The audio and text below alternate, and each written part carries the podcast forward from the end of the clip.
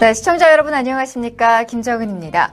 박근혜 대통령이 최순실 사태에 대해서 두 번째 사과를 했습니다. 스스로를 용서하기 어렵다며 특검도 받아들이겠다는 입장인데요. 관련 소식 키포인트 5에서 전해드리도록 하겠습니다. 안구건조증은 환절기에 더 자주 발생을 하죠. 오늘 뉴스 초점 시간에는요, 우리의 눈을 괴롭히는 안구건조증의 증상과 원인, 그리고 예방법에 대해서 자세히 알아보도록 하겠습니다. 이제는 겨울 추위에 대비를 해야 될 때죠. 오늘 톡톡 생활정보 시간에서는 월동 준비 방법을 알려드리도록 하겠습니다. 잠시만 기다려주시고요. 기다리시는 동안 카톡 친구 추가하는 거 잊지 마시고요. 문자로 제보와 사연 기다리고 있겠습니다.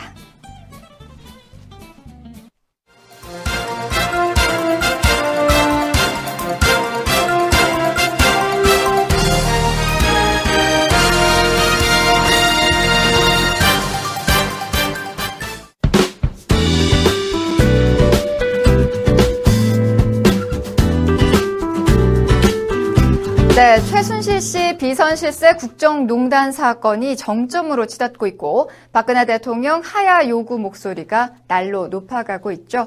이런 가운데 대통령이 오늘 또다시 대국민 사과를 해 오늘 하루 종일 화제가 됐습니다. N뉴스마켓 첫 소식에서 바로 전해드리겠습니다.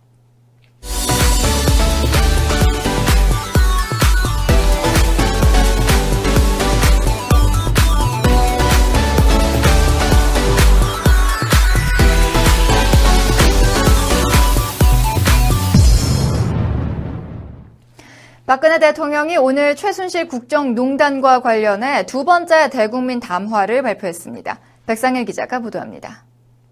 박근혜 대통령은 오늘 대국민 담화에서 모든 사태가 저의 잘못이고 불찰이라며 큰 책임을 통감한다고 말했습니다. 선의의 도움을 준 기업인들에게 송구하다고도 덧붙였습니다. 어제 최순실 씨가 중대한 범죄 혐의로 구속됐고 안종범 수석이 체포돼 조사를 받는 등 검찰 특별수사본부에서 철저하고 신속하게 수사를 진행하고 있다는 사실도 언급했습니다. 이어 앞으로 검찰은 어떠한 것에도 구애받지 말고 명명백백하게 진실을 밝히고 이를 토대로 엄정한 사법 처리가 이루어져야 할 것이라며 일련의 사건들과 자신은 연관이 없음을 피력했습니다. 최순실 씨는 자신이 어려울 때 곁에 있어줬기 때문에 의지를 많이 했고 그래서 많은 신뢰를 줬는데 이렇게 부정을 저지를지는 몰랐다는 얘기입니다. 아울러 필요하다면 검찰 수사도 수용하겠다고 밝혔습니다. 그러나 검찰 수사에 필요하다면이라는 조건을 붙여 수사 진행 여부는 더 지켜봐야 할 것으로 보입니다. 한편 책임 총리 등과 관련한 언급도 있을 것으로 전망됐으나 이번 담화에는 거론되지 않았습니다. 박근혜 대통령은 국내외 여러 현안이 산적한 만큼 국정은 한시라도 중단돼선 안 된다며 더 큰 국정 혼란과 공백 상태를 막기 위해 진상 규명과 책임 추궁은 검찰에 맡기고 정부는 기능을 회복해야 한다고 강조했습니다. 이는 계속해서 자신이 국정을 운영하겠다는 의지를 드러낸 것이라는 분석입니다.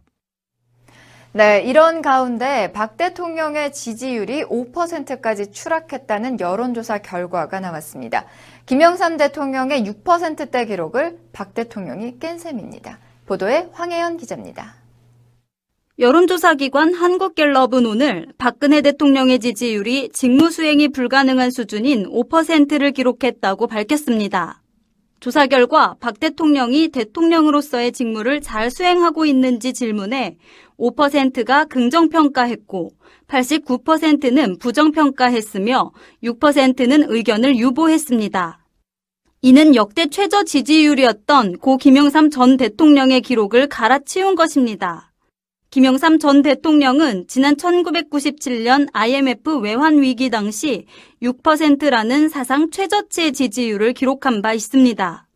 세대별로 살펴보면 20대와 30대에서 박 대통령에 대한 지지율이 1%까지 추락했습니다.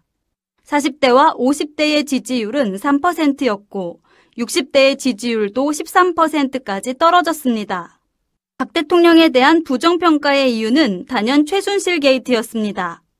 부정평가 응답자 897명 중 49%가 최순실 미르 K스포츠 재단을 그 이유로 꼽았습니다. 또 국정 운영이 원활하지 않은 점과 소통 미흡, 리더십 부족 및 책임 회피 등의 이유도 있었습니다. 자녀가 나이 든 부모를 모시고 살아야 한다는 노인 돌봄 의식이 우리나라가 세계적으로 낮은 수준이라는 연구 결과가 나왔습니다. 고용 불안정과 가계부채 같은 경제적 문제가 영향을 미쳤다는 분석입니다. 자세한 소식 황혜연 기자가 전합니다. 서재욱 고려대 공공정책연구소의 노인돌봄 의식국제비교 연구에 따르면 노인돌봄에 대한 우리 국민의 가족 책임 지 지도는 분석 대상 37개국 가운데 31위에 머물렀습니다. 국가 간 비교 자료를 살펴보면 한국은 35.3%로 나타났는데 덴마크 등 북유럽 국가와 프랑스를 제외하고 가장 낮은 수준입니다. 이는 미국이나 아일랜드, 스위스 등 서구 국가들보다 더 탈가족화됐다는 의미입니다. 필리핀이 90.5%로 가장 높았고 아르헨티나와 중국, 베네수엘라가 뒤를 이었습니다. 덴마크와 스웨덴, 아이슬란드 등 사회복지 시스템이 잘 갖춰진 북유럽 국가는 가족보다는 정부를 노인 부양의 주체로 꼽았습니다. 누가 노인 돌봄 서비스 비용을 부담해야 하는가 라는 질문에도 우리나라는 29%만 가족이라고 응답해 프랑스나 미국, 영국보다도 더 낮았습니다. 같은 유교 문화권인 일본과 타이완은 가족 책임 지 지도가 비교적 높았습니다. 예상외로 한국인의 노인 부양 의식이 상당히 약한 것으로 나온 것은 고용 불안과 가계부채 같은 경제적 측면이 크다고 연구자들은 진단했습니다. 나아가 가족을 돌보는 데 대한 각국의 사정이나 분위기가 다르기 때문에 이번 결과를 단순히 한국의 효의식이 쇠퇴한 것으로 볼 수는 없다고 지적했습니다. 국민그룹 GOD가 한층 더 성숙해진 모습으로 돌아옵니다. 아이돌 그룹의 컴백 열기가 한창인 가요계에 데뷔 18년차 그룹 GOD가 내년 1월 반가운 컴백 소식을 알렸습니다. 보도에 김한나 기자입니다. 2014년 완전체로 가요계에 복귀해 정규 앨범 발매는 물론 완성도 높은 라이브 콘서트로 국민 그룹의 위상을 보여준 GOD는 2017년 1월 서울을 시작으로 지방 5개 도시 전국 투어에 돌입합니다. 이번 콘서트 타이틀은 2017 GOD2 맨 콘서트입니다. 지금까지 아름다운 하모니로 친근한 무대를 선사했던 것과 달리 한층 더 성숙해진 모습으로 색다른 무대를 선사할 예정입니다. 턱시도를 차려입은 다섯 남자의 무한한 매력이 라이브 무대를 통해 펼쳐집니다. 거짓말, 길, 미운오리 새끼 등 GOD의 명곡들에 오케스트라의 연주가 더해져 깊은 감동과 즐거움을 선사할 것으로 보입니다. GOD는 2017년 1월 6일에서 8일까지 잠실 실내체육관에서 열리는 서울 공연을 시작으로 인천, 대구, 일산, 광주, 부산 등 전국 투어로 팬들과의 만남을 준비하고 있습니다. 전국 투어의 포문을 열 서울 공연의 티켓 예매는 11월 17일 오후 8시 인터파크를 통해 오픈될 예정입니다. 네, 경상북도 경주의 한 산자락에서 무려 천구가 넘는 시신이 발견돼 충격을 주고 있습니다. 과연 무슨 내용일까요? 관련 소식 황혜연 기자가 전해드립니다. 오늘 CBS는 경주시 양남면 효동리 토암산 자락에서 불법 매장된 것으로 추정되는 시신 1049가 발견됐다고 밝혔습니다. 시신이 발견된 곳은 천부교가 소유한 땅으로 공동묘지 허가를 받지 않은 곳으로 알려졌습니다. 매장된 시신 중 40여 구는 고인 이름이나 출생일자, 사망일자, 유족까지 나와 있지 않았습니다. 언제 태어나서 언제 죽었는지 알 수 없는 신원미상의 무연고 시신이 불법 매장된 것입니다. 그런데 이곳은 앞서 2014년 천부교 측의 불법 안매장과 관련해 수사당국이 조사에 나섰지만 바로 종결했고 또 수사 결과를 발표하지 않았다는 게 CBS 주장입니다. 이로 인해 천부교 배우를 봐주는 이른바 실세가 있다는 의혹이 나오고 있습니다.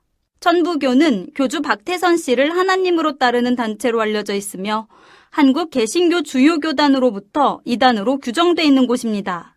하지만 천부교 측은 전혀 사실 무근이라며 한간에서 일고 있는 배후 의혹을 정면으로 부정하고 있습니다.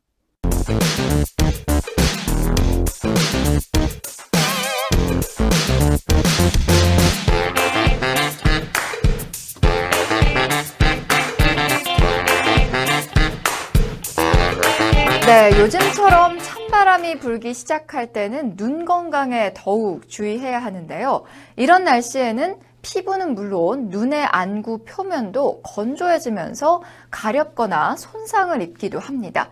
이 가장 흔한 대표적인 안 질환 중 하나가 바로 안구 건조증입니다.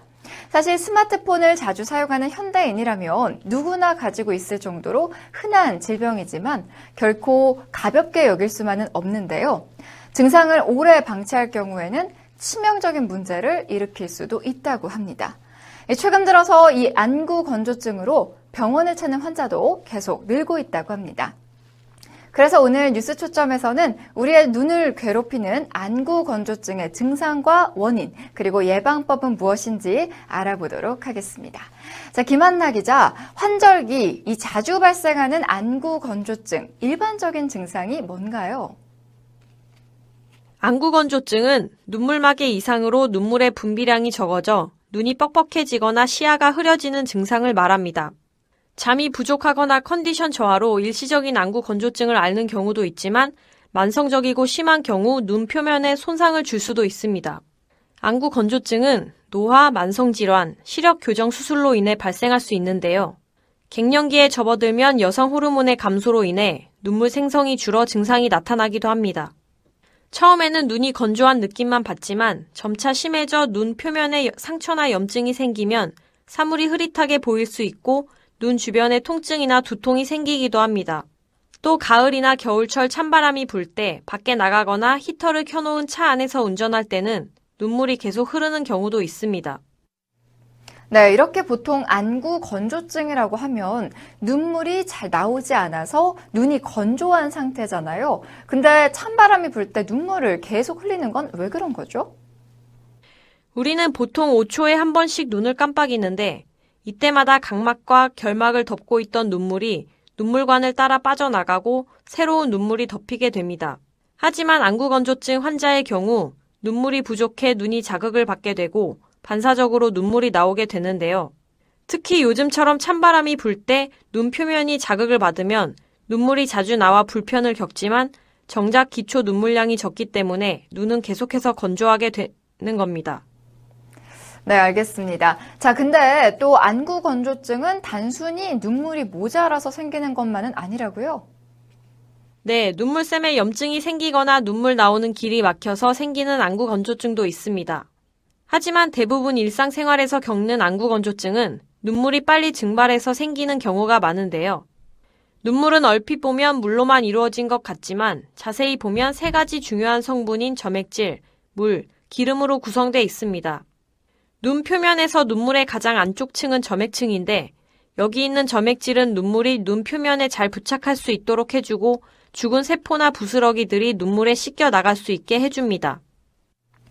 자, 그렇다면 눈물의 이 세 가지 성분 상태에 따라서 거기에 맞게 필요한 성분을 보충하는 것이 안구 건조증 치료에 중요하겠네요. 네, 그렇습니다. 수돗물이나 생리식염수를 눈에 넣으면 처음에는 편할 수 있지만 곧 점액과 기름 등이 씻겨 나가면서 눈이 더 마르고 상처까지 생길 수 있습니다. 또 성분이 명확하지 않은 물약의 경우 그나마 기능을 하던 눈물을 나쁘게 할 수 있고 장기간 사용 시 눈에 해를 끼칠 수도 있습니다. 네, 최근에 안구 건조증으로 병원을 찾는 환자들이 계속 늘고 있는 추세다라고 하는데요. 뭐 특별한 원인이 있는 건가요? 안구 건조증 환자가 증가하는 것은 요즘 스마트폰이나 태블릿 PC, 컴퓨터 모니터 등을 보는 시간이 길어지면서 눈을 혹사하기 때문인데요.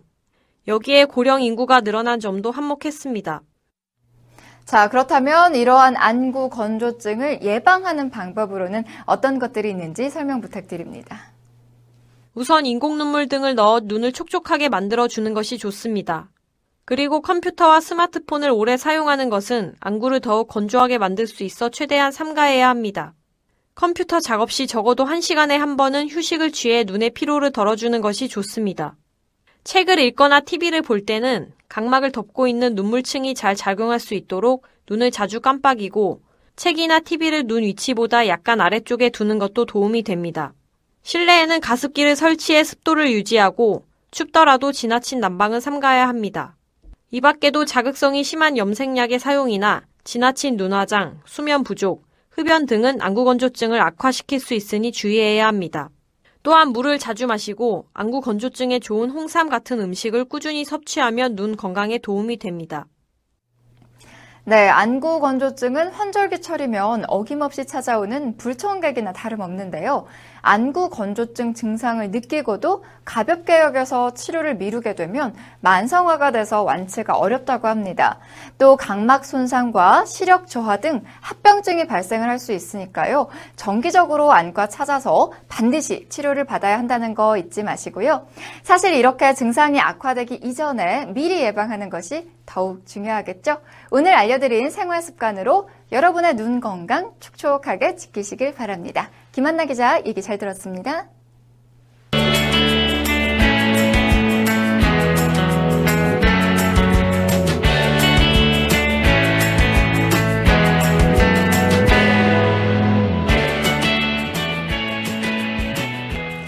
네, 이번 주 초에 깜짝 추위가 찾아왔었는데요.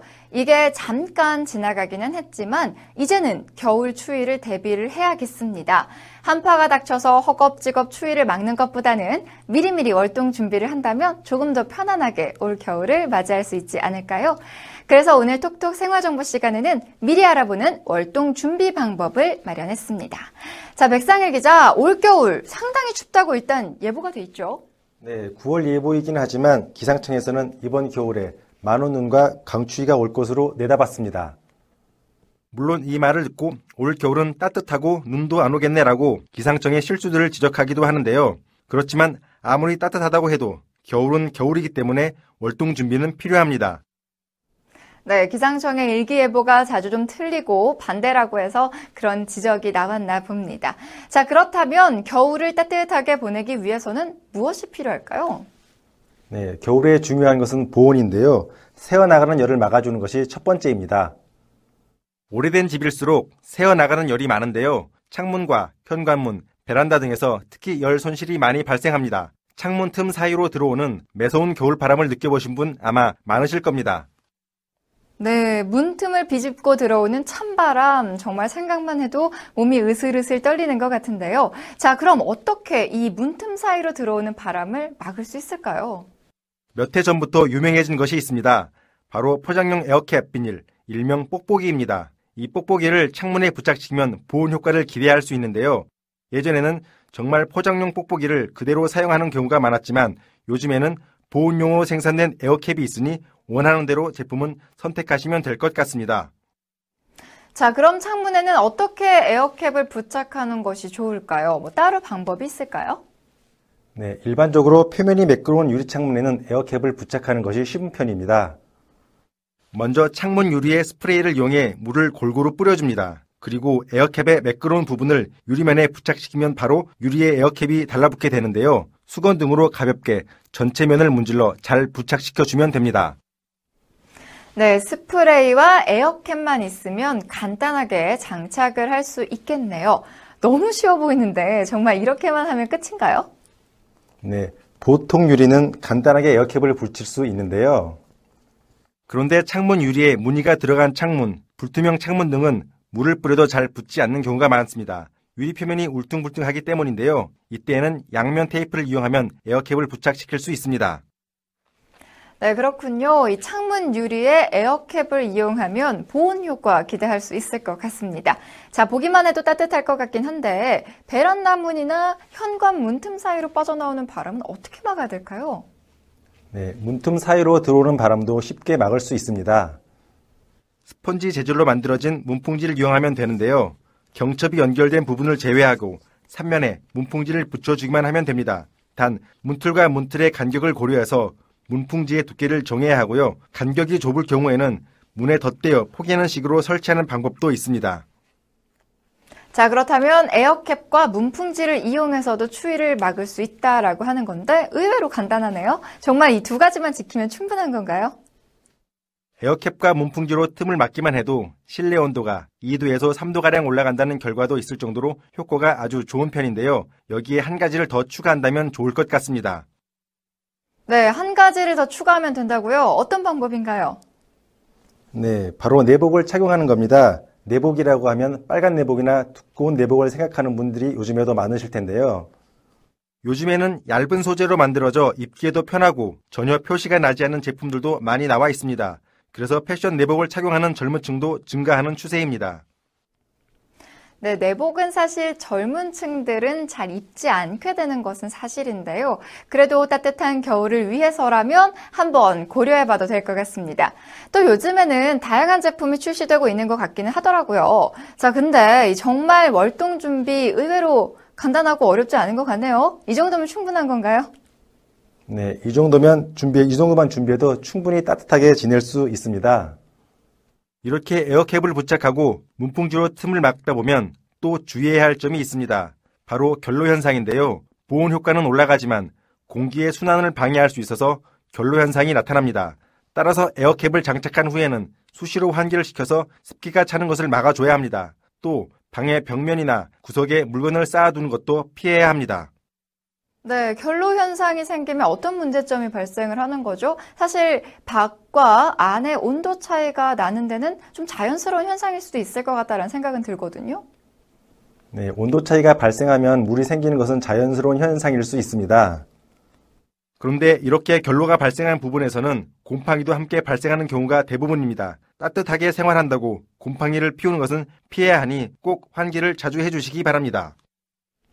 네, 월동 준비하면 뭔가 거창할 것 같았는데 의외로 간단한 방법들이 있었네요. 자, 미리미리 월동 준비하시고 따뜻한 겨울 하시길 바랍니다. 백상일 기자 설명 잘 들었습니다.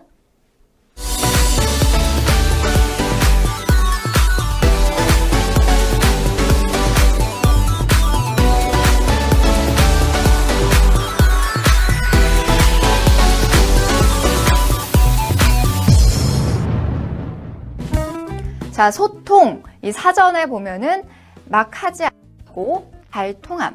뜻이 서로 통해서 오해가 없음. 이런 뜻이라고 합니다.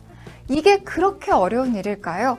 최순실 사태 이후에 대통령이 내놓는 카드마다 스스로를 더욱 공경에 빠뜨리고 있습니다. 오늘 대국민 담화도 감정적 호소에 그쳤죠.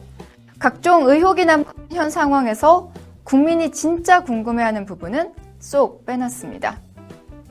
외로워서 최순실 씨와 가까이 했다라는 황당한 변명도 들어 있었는데요. 대통령이 외롭다고 이상한 사람을 가까이 한다는 게 사실 설명이 안 되죠. 결국 분노를 넘어서 허탈하게까지 한 민심을 추스르기에는 역부족이었던 것 같습니다. 국민의 원성이 어디에서 기인한 것인지 불통의 참사라는 쓴소리에 귀 좀 기울이시길 바라봅니다.